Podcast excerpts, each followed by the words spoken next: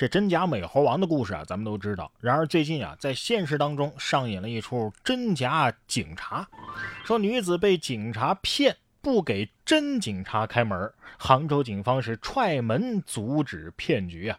这是六月三号在杭州文堰派出所接到了预警，说一名沈女士啊，很有可能正在遭遇电信诈骗。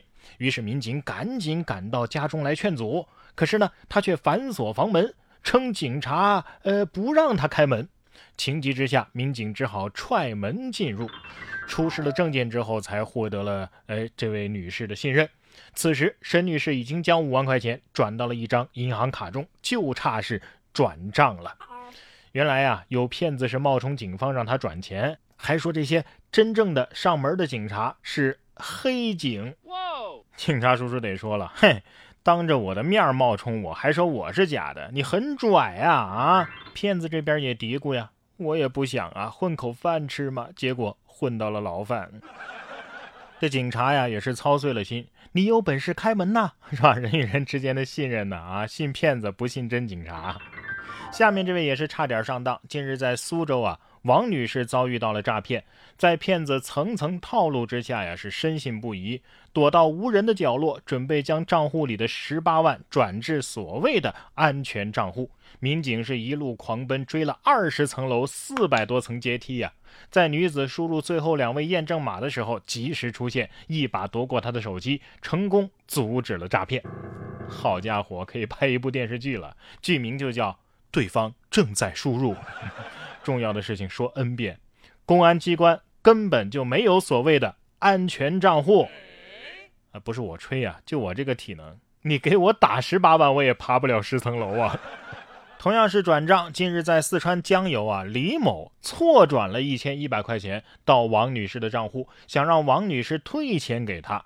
为了证明自己不是骗子，这李某啊，还主动将自己的身份证照片。发了过去，这王女士呢就将照片啊发给民警核实，这民警一查大吃一惊，这错转钱的这个李某啊是个逃犯，于是民警将计就计，让王女士啊告诉李某说这笔钱啊已经转给派出所民警了。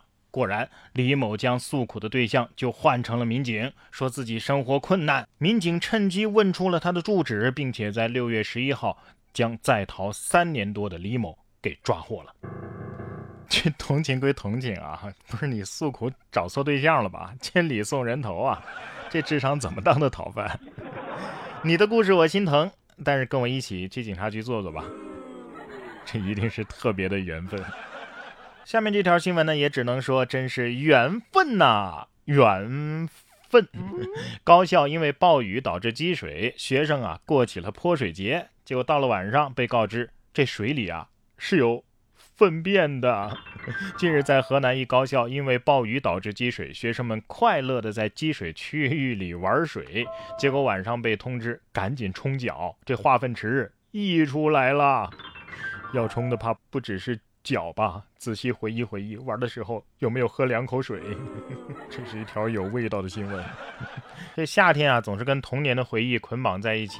下面这条新闻呢，也像极了小时候的自己，偷看电视，听到门响，飞跑去写作业。六月十五号，安徽黄山一段男孩看电视，听到开门声，飞跑去写作业的视频是走红网络。视频当中，小男孩正躺在沙发上看电视，一听到门口好像有开门的声音，是瞬间弹了起来，手忙脚乱的关了电视，立马跑去写作业。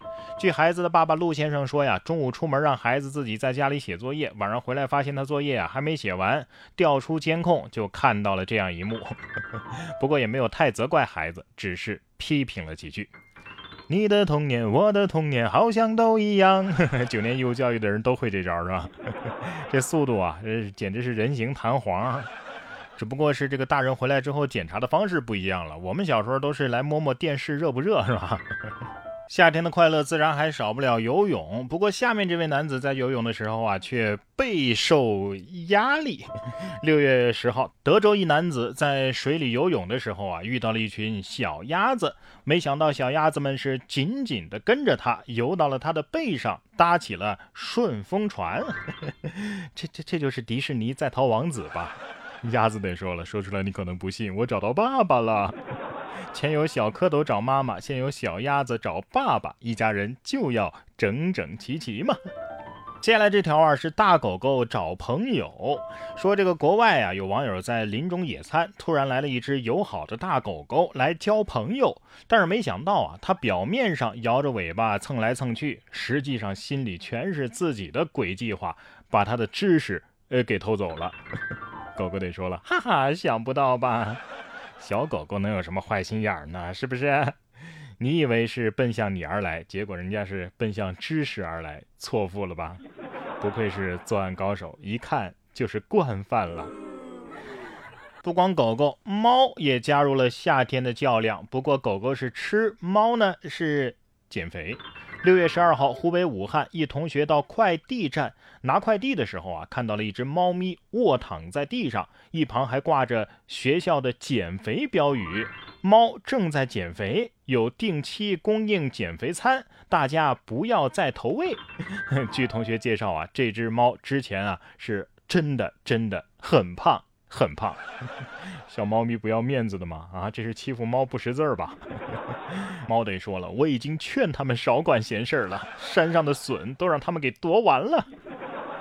不知道大家是不是跟然哥一样，说到猫呢就会想到加菲猫，说到狗就会想到史努比。这些漫画形象、动漫人物可以说是深入人心。哎，但要是说到红遍全球、粉丝遍布世界各地的漫画作品，漫威系列肯定是能排得上号的。我想啊，每个人的身边都能很容易找出几个漫威迷出来。而什么美国队长啊、蜘蛛侠呀、绿巨人、黑寡妇，每个英雄都可以说是超级网红啊。不过呢，连我也是前两年才知道，原来这些超级英雄的身后啊，站着一个有趣的老人——斯坦李。他不仅仅是个创作者，他也是一个玩心未泯的老爷子，经常在漫威的电影当中客串一些角色。在我看来呀，他所创造的不仅是那些令人惊叹的创造性的宇宙，更是有我们理想中的英雄主义的精神。而他自己的成长经历呢，也和那些超级英雄一样，有一点戏剧色彩。但也绝对有能给普通人以启迪的意义。漫画就是斯坦李的超能力，他用不懈的努力和漫长的坚持，终于成就了一番事业。而这种成功也能够激励我们相信自己，勇敢追梦。然哥读书会本期更新的这本书呢，就是漫威之父斯坦李。然哥为您讲述这位老顽童的传奇人生。怎么样可以听得到呢？打开微信搜索“然哥脱口秀”就可以加入我们了。然哥读书会是由然哥发起的一项读书分享会，我们为你精选了全球一百本好书，每期十五分钟以上的拆解精读，帮你把每一本书给读懂读透，助你实现全方位的提升。马上打开微信搜索“然哥脱口秀”，关注微信公众号，加入我们吧。